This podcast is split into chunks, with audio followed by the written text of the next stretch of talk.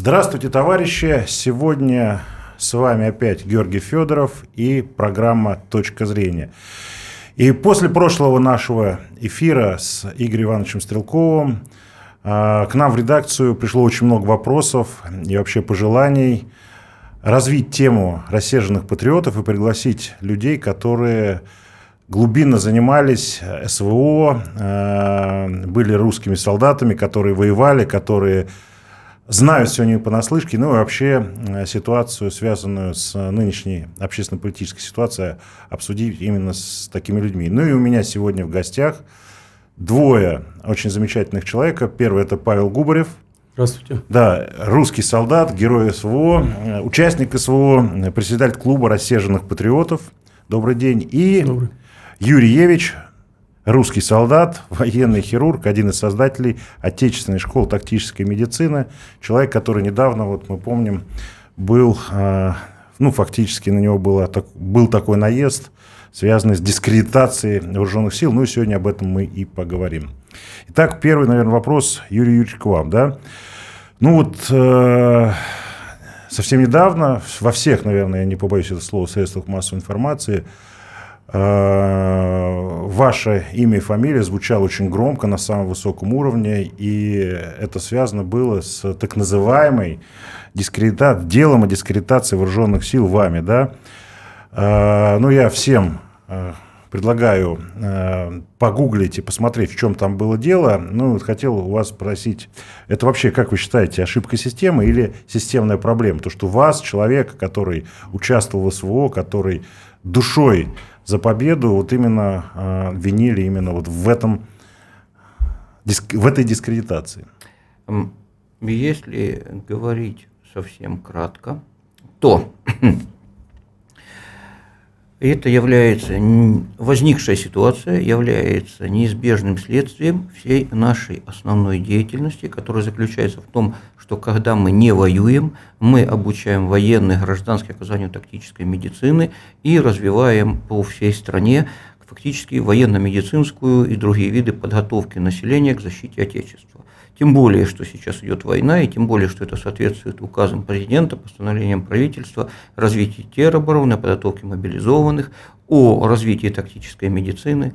Естественно, периодически возникают ситуации, когда по прибытии в какой-либо регион ты видишь, что местные волонтеры делают очень много для Отечества – в данном случае я похвалю волонтеров на Сахалине очередной раз, надеюсь, это никого не обидит, а именно, ребята за свои деньги приобрели два манекена, имитирующих человека, а на минутку это стоимость под миллион рублей.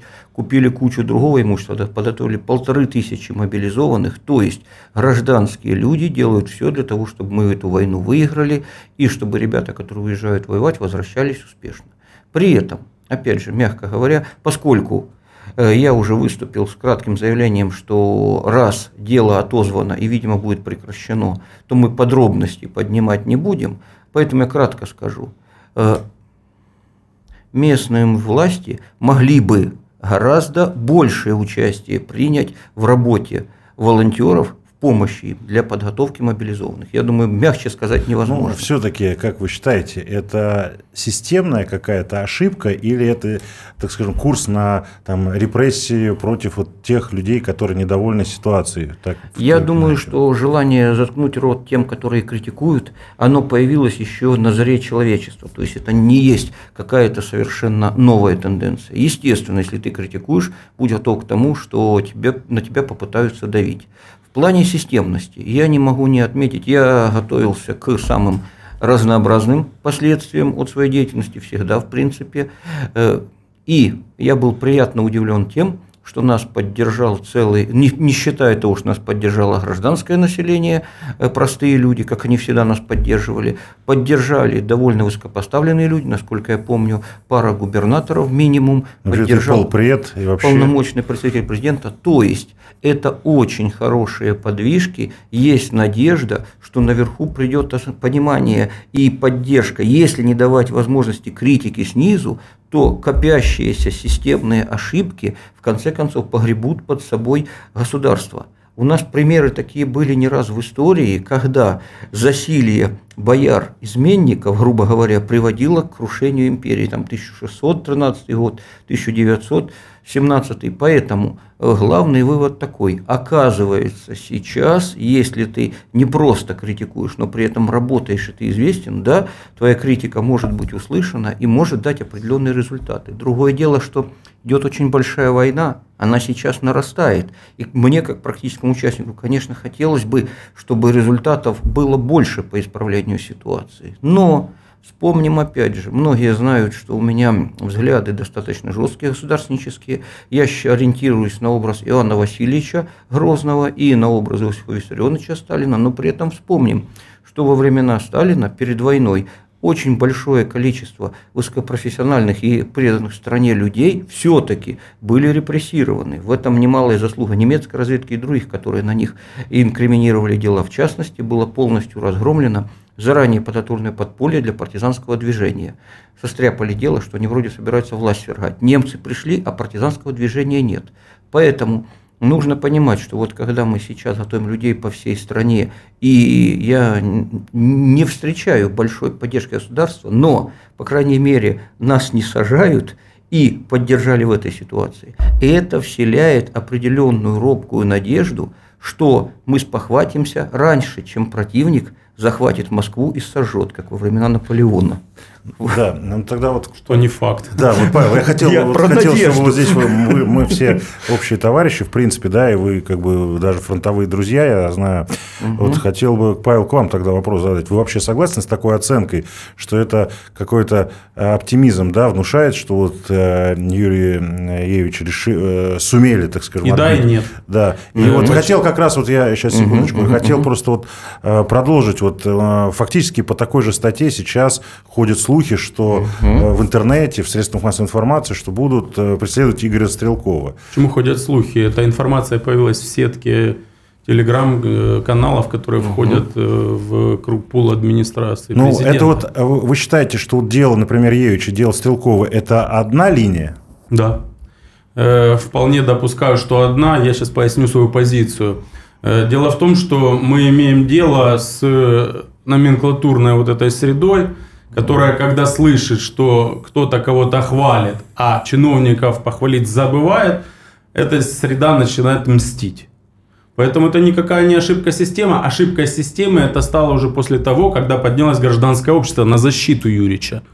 Вот. И после этого, просто оценив э, уровень поддержки, а такого человека, в общем-то, за такую ерунду нельзя преследовать. Это человек, которого я знаю с 2014 года, и он упорно делает одно и то же в одной и той же сфере, рутинно, постоянно. Есть деньги, нету денег, есть возможности, нету возможности, болеет, здоровый, он всегда прет как танк, это человечище.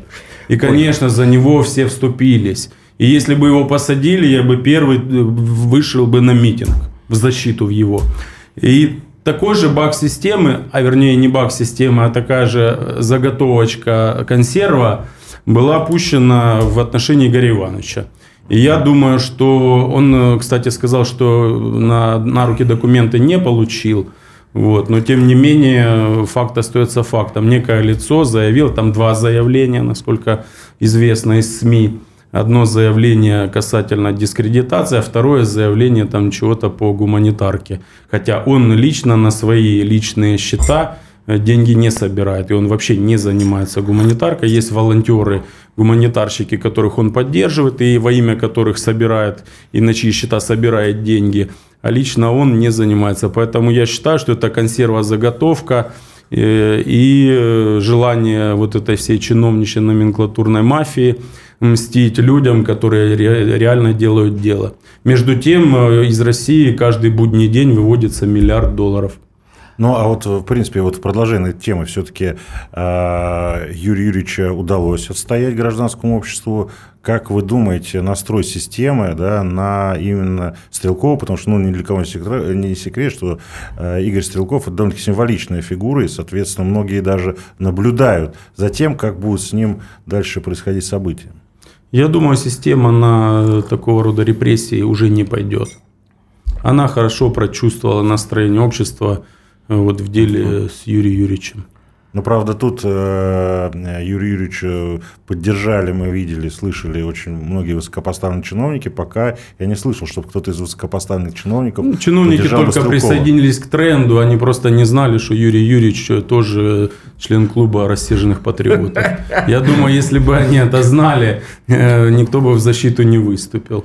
Мы даже специально не стали объявлять, уже на тот, э, в этот день, когда пошла волна, уже Юрий Юрьевич он с нами был – Э, и, э, и хорошо, что не объявили, его показали по федеральным каналам, раскрутили на всю страну. И вот у нас есть теперь еще один рассерженный патриот, известный на всю страну, прекрасный человек, мой друг фронтовик, мой соратник уже 9 лет, Юрий я Юрьевич Евич. Спасибо. Первое, я бы кратко сказал, что рассерженным патриотом я являюсь с 2014 года, а задолго до того, как страна распалась. И я не понимаю, как мы можем, теряя одну за другой части нашей великой страны, теряя население, находясь в разгаре войны против нас, каким еще можно быть человеком, кроме как быть рассерженным патриотом. Вот возьмем Вашингтон, подпишем безоговорочную капитуляцию, тогда мы будем миролюбивыми патриотами. Это первое. Второе. И не будем забывать, что у нас страна все-таки правовая, слава богу, как на Украине. У нас на улице не забивают несогласных, пока во всяком случае.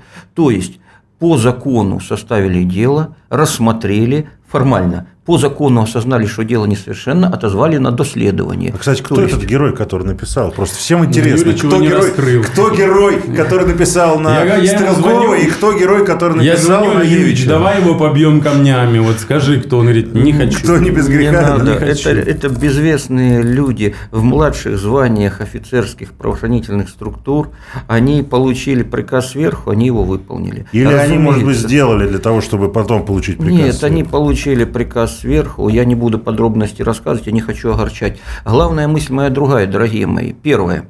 Я надеюсь, что на Сахалине Все-таки репрессии. будет сделан правильный вывод, и местное руководство делом покажет, что они готовят регион к защите от внешней А давайте скажем, агрессии. что не надо только на Сахалине, а нужно каждый да, регион. Да, каждый это, регион это первое. То есть они не то, что будут там кричать, мы дискредитируем или они хорошие. Вот они поддержат добровольцев, вот они разовьют стрелковую подготовку, тактическую, подготовят тероборону. Вся страна скажет, вот молодцы, дела показывают, а не слова. И второе, проблема у нас во многих регионах в очень многих регионах есть распоряжение властям готовить тероборону, готовить мобилизованных. Уже, насколько я знаю, то ли собираются принять, то ли принимают закон о том, что теробороне будет разрешено ношение и применение боевого оружия. А как ты дашь оружие людям, если они не умеют? С ними же рядом страшно находиться, они друг друга перестреляют от ненавыка. То есть людей надо учить. Ну, и в принципе, этим... вот, э, исходя из этого, то, что вы говорите, э, хотел узнать, вот э, между волонтерами, между людьми, которые помогают армии и обществом, и государством, существуют какие-то, наверное, противоречия или наоборот, все как бы гладко, хорошо, вы приезжаете в любой регион, вас там встречают, и не только как в Сахалине пишут доносы. Ну, учитывая, что мы 8 лет работаем, и только э, Сахалин так ярко выступил, Сахалин как бы отличился от остальных. Да, но я говорю, я ни на кого не в обиде, даст Бог в ближайшее время сахалинские власти поддержат э, военно-патриотику, все будет у них хорошо. Если говорить кратко, регионы очень неравнозначные. Есть регионы, которые я хотел бы похвалить. Э, грубо говоря, что должно по-хорошему делать руководство региона для того, чтобы решить эти задачи?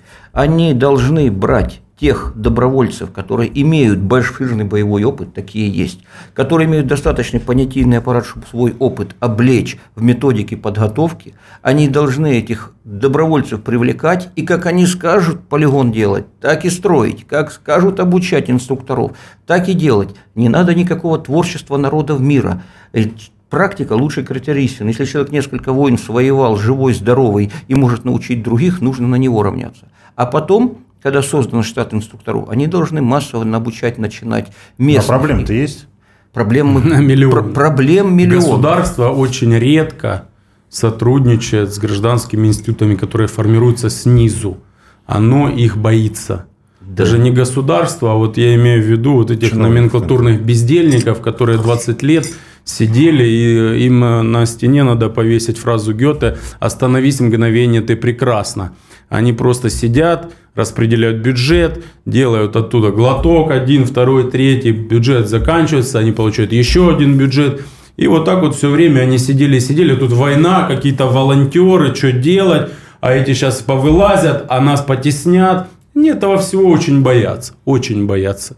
Это самый их большой страх. Ну, а целом... Они боятся больше, чем Украины, больше, чем поражения. Вот весь чиновничий класс, он так настроен. Ну, а в целом... Редкие исключения есть, но это очень умные люди, когда... Ну, я знаю, что вот клуб рассерженных патриотов, в том числе и довольно-таки серьезно гуманитарной деятельностью, вы лично, Павел, да, занимаетесь? Я гуманитаркой не занимаюсь. Ну, вы поддерживаете людей, которые, естественно, да, конечно, да. Вот вы же сказали только что о, о непосредственно э, гражданском обществе, которое встало на защиту Евича, да, вот э, вообще может ли вы, э, как вы думаете, вот вообще в целом гражданское общество, волонтеры, неравнодушные люди, патриоты, которые больные, которые что-то делают, заменить э, государство в, например, в обеспечении армии. Как мы, к сожалению, часто видим, что там нет... Могут, если они станут государством если государство станет государством гражданского общества.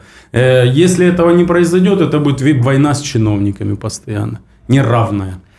Я... Ну, а она станет? Гражданское общество. Я надеюсь, да, война ведет к этому. Война ведет. Другое дело, каким механизмом, это уже второй вопрос или третий. Но обязательно станет, конечно. Ну, ну, и, или мы проиграем, распадемся на куски и будем, нас будут грабить, и мы будем вымирать, и все это очень быстро русский народ Если закончится. можно, да, я дополню, поскольку Божьей милостью я активно участвовал на Ближнем Востоке, три командировки, изучаю военное дело, ближайших перспектив для нас ровно две. То есть, либо распад страны и, мягко говоря, иракско-ливийский сценарий, то есть часть территории будет напрямую оккупирована НАТО американцами, и там будет производиться прямой геноцид населения, остальная территория будет приведена в состояние хаоса, и какие-то разбойничьи шайки будут там э, оспаривать владычество, а патроны получать Страшно, от тех же завоевателей. Ну, я хочу сказать, вот сейчас ближайший пример, даже не 17-й год, а Ирак. Там э, погибло свыше миллиона жителей, а население это было чуть-чуть, именно по такому сценарию.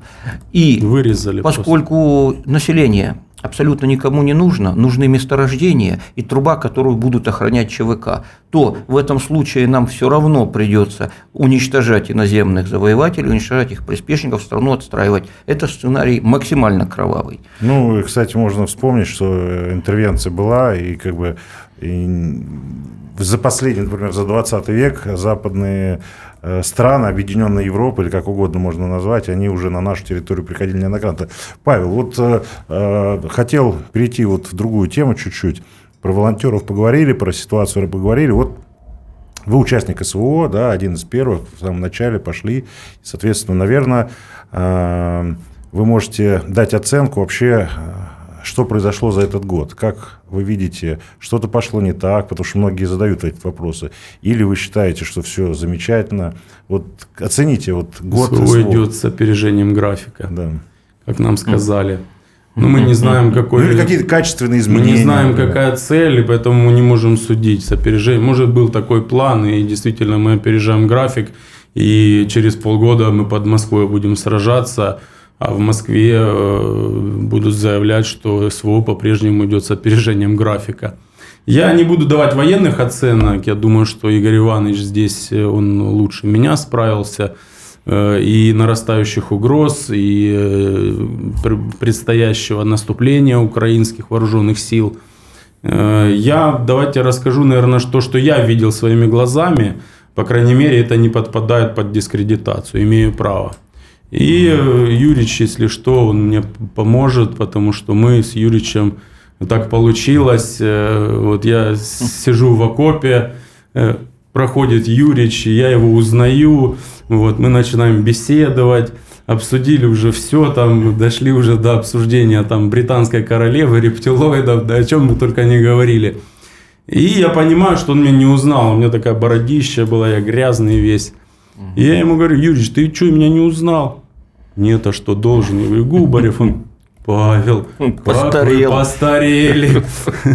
Ну да, я посидел буквально за Все месяц. Скажите, вот именно ситуация в Харькове, да? Вы под Харьковом были? Э, мы воевали э, на участке Богородичная Краснополье долина Долгенькая.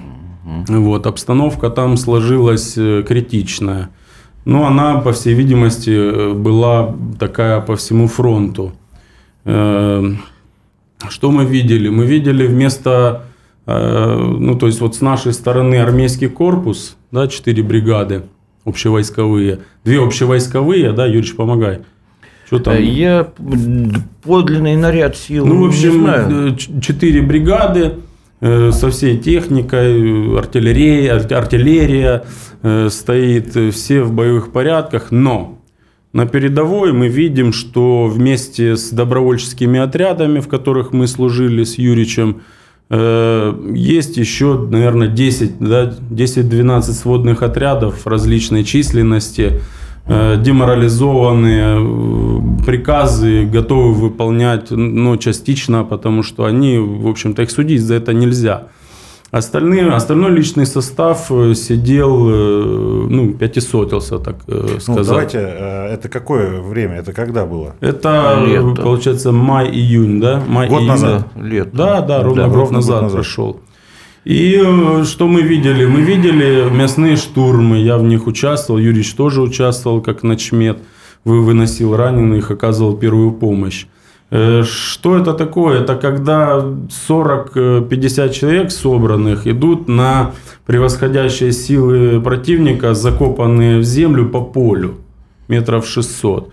И мы понесли тяжелые потери. Это очень было все больно на это смотреть. Я с таким впервые столкнулся, да и многие воевавшие люди, наверное, Юрьевич тоже, наверное, поддерживает, что такой войны э, никто не видел на самом деле. Плотность артиллерийского огня сумасшедшая. Каждый день э, от взрывов, осколков э, люди получают увечья, травмы, раны, смерти. В этих мясных штурмах погибают люди. Э, командующий значит, этим штурмом сидит и в, в радионяню говорит «Вперед, вперед, вперед, вперед!» Не понимая, что нет брони, ну не по уставу ведется атака. Атака ведется не по уставу, без техники, без артиллерийской подготовки, без уничтожения. То есть опорник сначала нужно хорошенечко проутюжить, потом, значит, техника, под прикрытие техники должна идти пехота. Мы шли вот по, по голому полю, сначала по узенькой посадке, потом выходили в голое поле, э, люди погибали, откатывались назад, и так семь раз за две недели.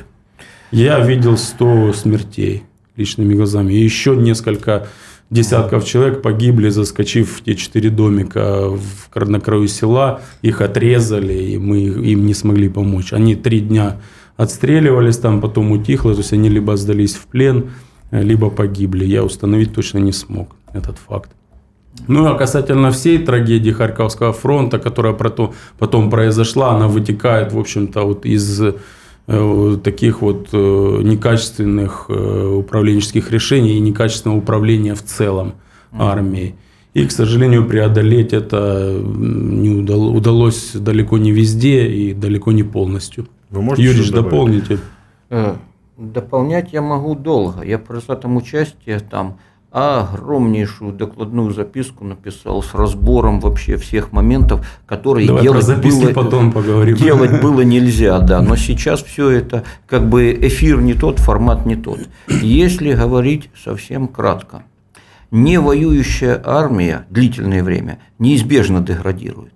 Наша армия полноценных войн не вела очень давно. Второе Лично у меня не вызывает никакого сомнения, что какое-то количество военачальников наших так или иначе управляются враждебными России силами. Предатель, Это да. не, не обязательно их много, но даже один предатель в штабе может нанести очень большой ущерб.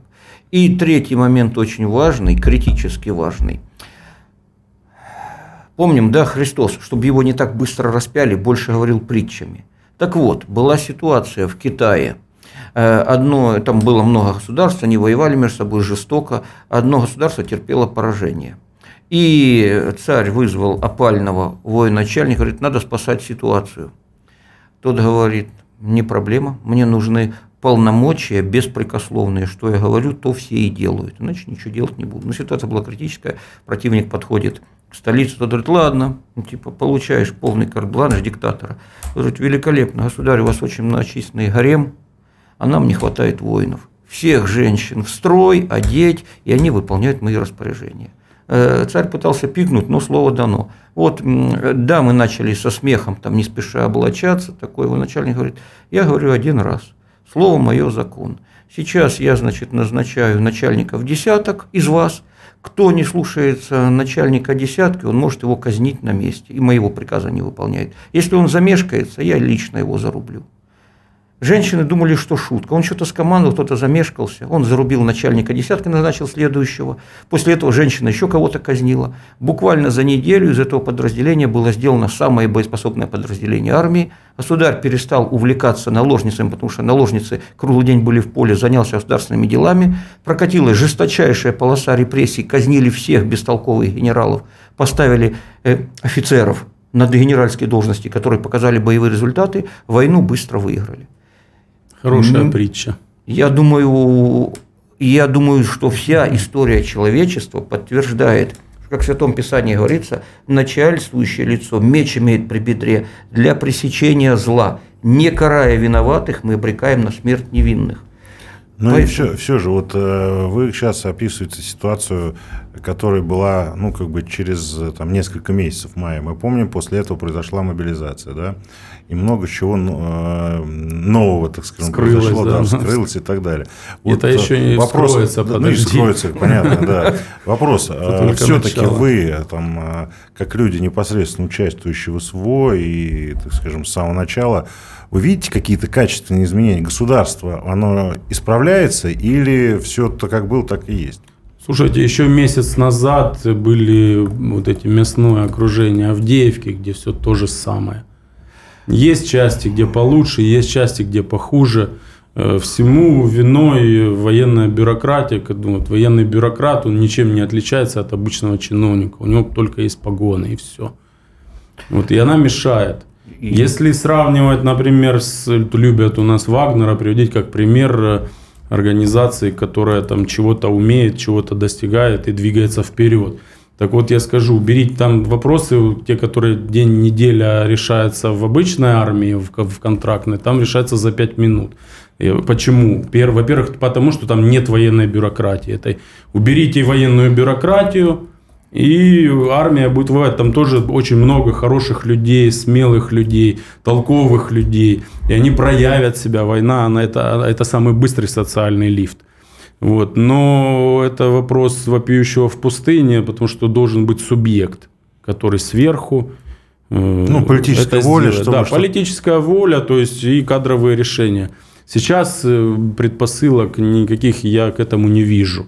Но подвижки за год есть во многих подразделениях, особенно там, где есть сильные волонтерские группы. Они, по крайней мере, хорошо обеспечены тем, что могут достать, купить волонтеры.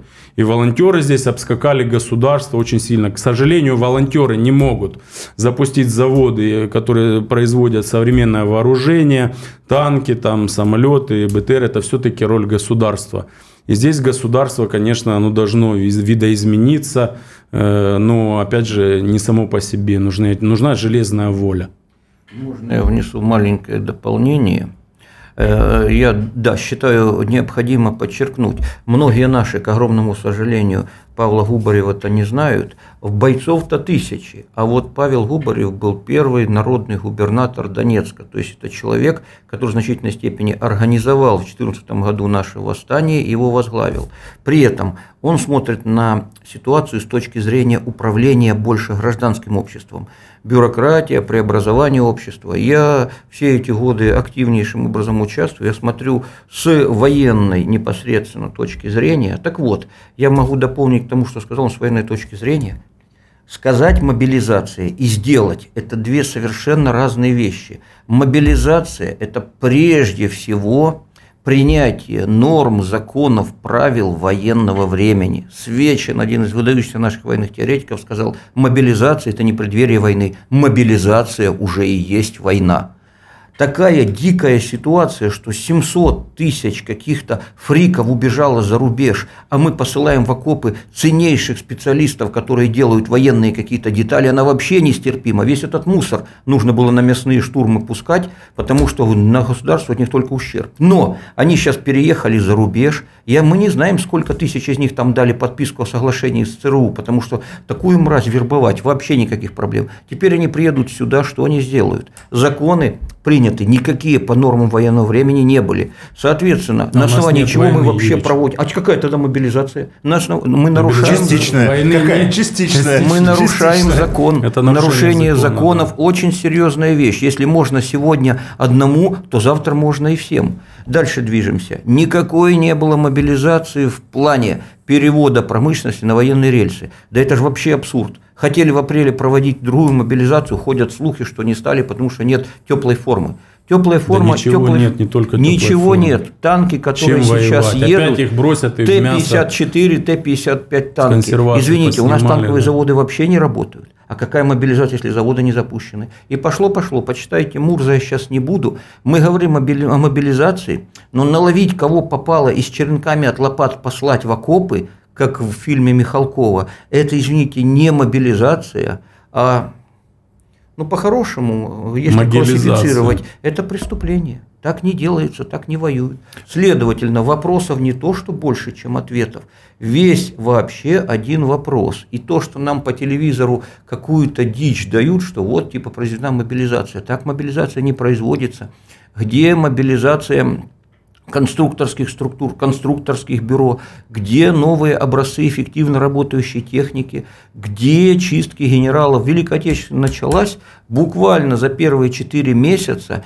Все маршалов из 11 были сняты с должностей. И я считаю целиком правильно. Не справляешься, что ты там сидишь. Где у нас это? Я долго могу Ну, перечислять. Тут, тут, тут, по поводу И мобилизации. самое это вообще, главное, извини, э, Георгий, да. что из страны весь 22 год уходило по одному миллиарду долларов каждый рабочий день. Вот я как раз хотел про это сказать, что вообще-то как бы надо с другого начинать. Надо надо начинать порядка вообще с системы управления, с того, что у нас чиновников огромное количество, которых интерес... Национализация банка, Да, да, да. национализация валюты. Ва- Да и, и вообще продажа- национализация так называемой элиты, да, и вообще те люди, которые Да. имеют интересы за, за бугром, по-любому они должны быть вычищены. Хорошо, а Олигархия должна быть А кто уничтожена. будет вычищать?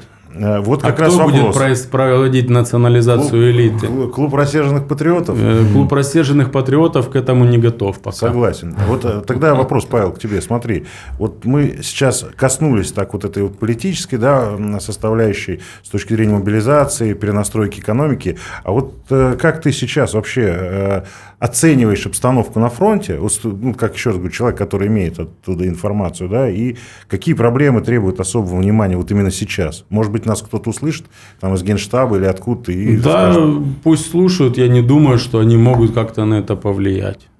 Вот э, как бы это какие странно, проблемы? Вот, вот ты, как бы это странно вот не ты звучало. как эксперт, скажи, какие проблемы сейчас на Ну, фронте? какой я эксперт? В военной сфере я не считаю себя экспертом. Я простой солдат, который что-то видел своими глазами, а потом э, просто вник это. У меня есть представление, но я не считаю себя экспертом в этой области. Э, Стрелкова еще раз пригласите, он вам все повторит. Я, в принципе, с ним согласен, мы общаемся практически ежедневно. И все угрозы, которые вот он считает, я согласен, он оценивает ситуацию, до ну, вот с 2014 года он оценивает ситуацию правильно, всегда об этом говорит, никогда не молчит. И я думаю, Юрич тоже поддержит мои слова. Э, К огромному сожалению, э, пророков во все времена, как часто забивали камнями, а как минимум подвергали обструкции, потому что они говорят вещи неприятные, и чем хуже ситуация, тем более неприятные прогнозы дает ну, честный, скажем, предсказатель. Честный пророк. Ну да, и я подумал, нечестный пророк – это кто? И бывает такое, если почитать историю византийскую, есть такой Прокопий Кесарийский, известный их автор, и вот он пишет книгу о правлении Юстиниана. Наш мудрый император, целая книга, две книги, а потом следующую. Я раньше не мог сказать правду, потому что такой-сякой Юстиниан был жив, но теперь он умер, и я напишу правду. И пошло, какой он был плохой. И то Вот так это все нечестный. охранители так будут тоже петь. Мы Абсолютно знали на самом деле, мы просто прикидывались. А сейчас что они пишут? Все, что власть э, делает плохого, все хорошо. Все, что хорошее она делает, мы тоже говорим, что она хорошо, да, мы поддерживаем всегда. Не было такого. Мобилизация. На мобилизации свою статью я написал э, в апреле месяце прошлого года. Мобилизация прошла с запозданием очень сильным. Как она прошла и по чьей вине она так прошла, понятно, все украли. Э, сейчас объяви мобилизацию, будет то же самое.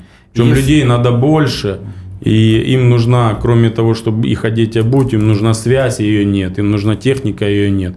Им нужно новейшее вооружение, его нет. Им нужно коптер, его нет. Ничего нет. Поэтому... Людей на фронте не хватает, но не меньше, если не больше, не хватает организационных систем, вот о чем сейчас Павел да. сказал. Потому что просто пригнать толпу народа в современной войне в окопы, посадить их с автоматами, это вообще ни о чем. А новые современные формы войны осваивать упорно не хотят. Грубо говоря, присутствует система когда люди руководят, которые хорошо друг друга знают уже много лет, и ворон ворону глаз не выклюет. Отсутствие лифтов. В военное время лифты наверх социальные должны работать безоговорочно. Самый толковый назначается на командную должность, иначе погибнут все. У нас с этим сейчас огромная проблема. Да не огромная этим... проблема, а катастрофа. Ну, катастрофа. Появляется некий талантливый человек, и он становится объектом атаки, номенклатура военная видит в нем конкурента и расправляется с такими. Не везде, повторюсь, но зачастую чаще. так до сих пор, чаще всего так происходит. Точно так, как с Юричем. Точно так, как Да мне же Смотрят, что-то вот, делает, что-то там рассказывает. Ну, вот Евич Стрелков, а, так скажем, судя по всему, как по логике той, которой вы говорите оба, да, что все-таки в этом есть определенная система, и номенклатура Конечно. мстит. А Кто а более следующий? того, номенклатура для себя и написала закон о фейках и дискредитации. Э, потому что, например, мы, рассерженные патриоты, у нас очень э, сильная внутренняя самоцензура. Мы никогда не расскажем и не подадим информацию так, чтобы выдать какую-то тайну. И вот о записочках, которые вот э, недавно Юрич сказал, я писал записочку о Харьковском фронте. На нее плюнули, сказали, что там этот Губарев видел и видит из окопа. Там, что, о чем он может судить? А кто может судить, если не человек в окопе? Категорическая нехватка личного состава, даже простой пехоты, была видна невооруженным глазом по всей работе. Несколько месяцев для мобилизации были полностью упущены. В немалой степени это привело к катастрофе на Харьковском направлении. Тут же какая проблема присутствует? Каждое следующее поражение укрепляет уверенность противника в победе, ослабляет сочувствующих тебе и увеличивает поток вооружения и другой поддержки противнику со всего мира, потому что дураков и в алтаре бьют, слабых никто не поддерживает. Именно потому каждое поражение, которое мы понесли, э, имеет далеко идущие последствия. Тем более, что средства массовой информации у нас очень слабые, если не на врага работающие. Мы не умеем полноценно представлять картину в своих интересах, мы не умеем вести пропаганду, особенно за пределами страны нормальную. Мы не можем скрыть свои поражения как-то, а у противника с этим все хорошо. Каждое поражение наше и неудача приобретают геометрический просто размах и способствуют усилению позиций противника. Ну и вообще, я вот, э, Павел, к тебе тогда вопрос. Вот у меня складывается впечатление, что наши власти при любой ситуации, даже очень критической, говорят, что все хорошо, все хорошо, прекрасная маркиза. В Великой Отечественной войны было же по-другому, когда реально писали, людям говорили, писали что газетах, да, да, вот произошло такое-то событие, там мы э, там, город э, Брянск взяли, там Белгород и так далее. И, в принципе, это было такое правильное решение, да, когда общество и власти, они... Великую скажем... Отечественную войну, общество и власть, как ты правильно начал говорить, это была все-таки одна сущность ну, более-менее, да, единая. И власть хотела победить, и народ хотела победить. Народ хотел победить. Сейчас, э, судя по всему, власть, она, в общем-то, не сильно хочет побеждать. По крайней мере, та ее часть, о которой мы сказали, что это предатели, это агенты ЦРУ, МОСАДа, МИ-6 и прочих разведок. Есть такое предположение. Я боюсь, ну, что это не только не, предположение. Не очень много, 5 минут осталось. Хотелось бы так завершающее. А, Павел, тогда начнем с тебя. Вот твои прогнозы по развитию ситуации политической, да, вот хотелось бы, потому что клуб рассерженных патриотов, это было событие, которое услышали все, прокомментировали даже на международном уровне. У многих началось подгорать, так скажем. Кто-то, наоборот, увидел в этом некую такую э, точку кристаллизации. Вот э, как председатель клуба рассерженных патриотов, ну, а, свое видение озвучь, пожалуйста. Э, сложно не попасть под уголовную статью. Ну ты попробуй. Не попасть. Я попробую. Значит, э, я не буду говорить, что власти нужно сейчас срочно похватиться, потому что ну, нет, никакой, э, нет никакого субъекта под названием власть. У нас в России есть э, там, несколько десятков глубинных мафиозных кланов, возникших в 1991 году в результате Великой криминальной революции – а значит, с середины нулевых э, развилось еще несколько кланов уже, скажем, в рамках чекистского капитализма. И э, вот э, ко вторым, к некоторым из второй части, конечно, можно обратиться персонально, но они и так, в общем-то, понимают, что им деваться некуда. Вот, поэтому и, и их можно назвать рассерженными патриотами во власти. Вот рассерженные патриоты во власти, от них много будет зависеть от того, по какому сценарию будет развиваться общественно-политическая ситуация в России. Ну и, конечно, от нас, от гражданского общества. Для этого и существует клуб рассерженных патриотов, как координатор различных общественно-политических групп, которые уже много-много лет указывают власти на проблемы, а власть делает вид, э, что их нет.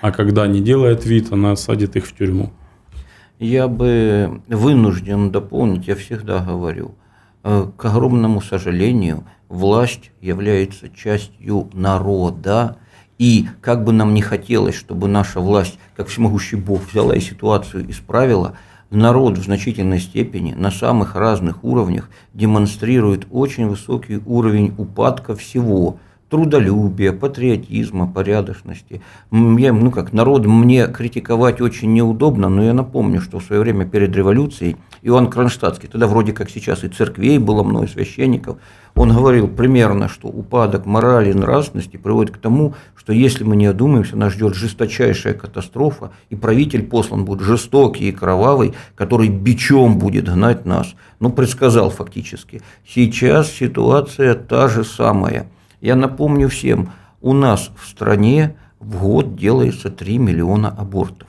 Как Бог даст нам победу, если мы 3 миллиона невинных младенцев убиваем? Власти можно критиковать сколько угодно, но здесь вина, начиная с каждой женщины, с каждой семейной пары, кто делает. И так во всем. Разворовывание бюджета. Не обязательно быть генералом. Тащи с работы каждый гвоздь, и здесь хозяин, а не гость. Другие неблаговидные деяния.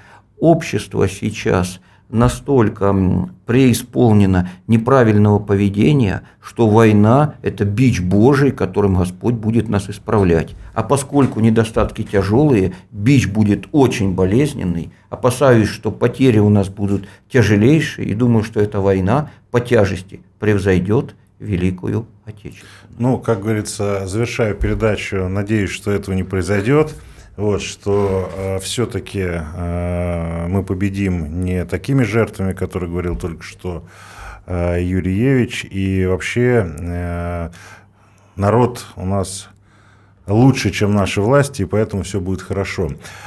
А сегодня у меня в гостях был Павел Губарев, э, председатель клуба рассерженных патриотов, и Юрий Евич, военный хирург. Э, Обязательно подписывайтесь на это видео, ставьте лайки, распространяйте его. Э, будьте здоровы. С вами был Георгий Федоров. Мы обязательно еще раз встретимся. До свидания. Пока. До свидания.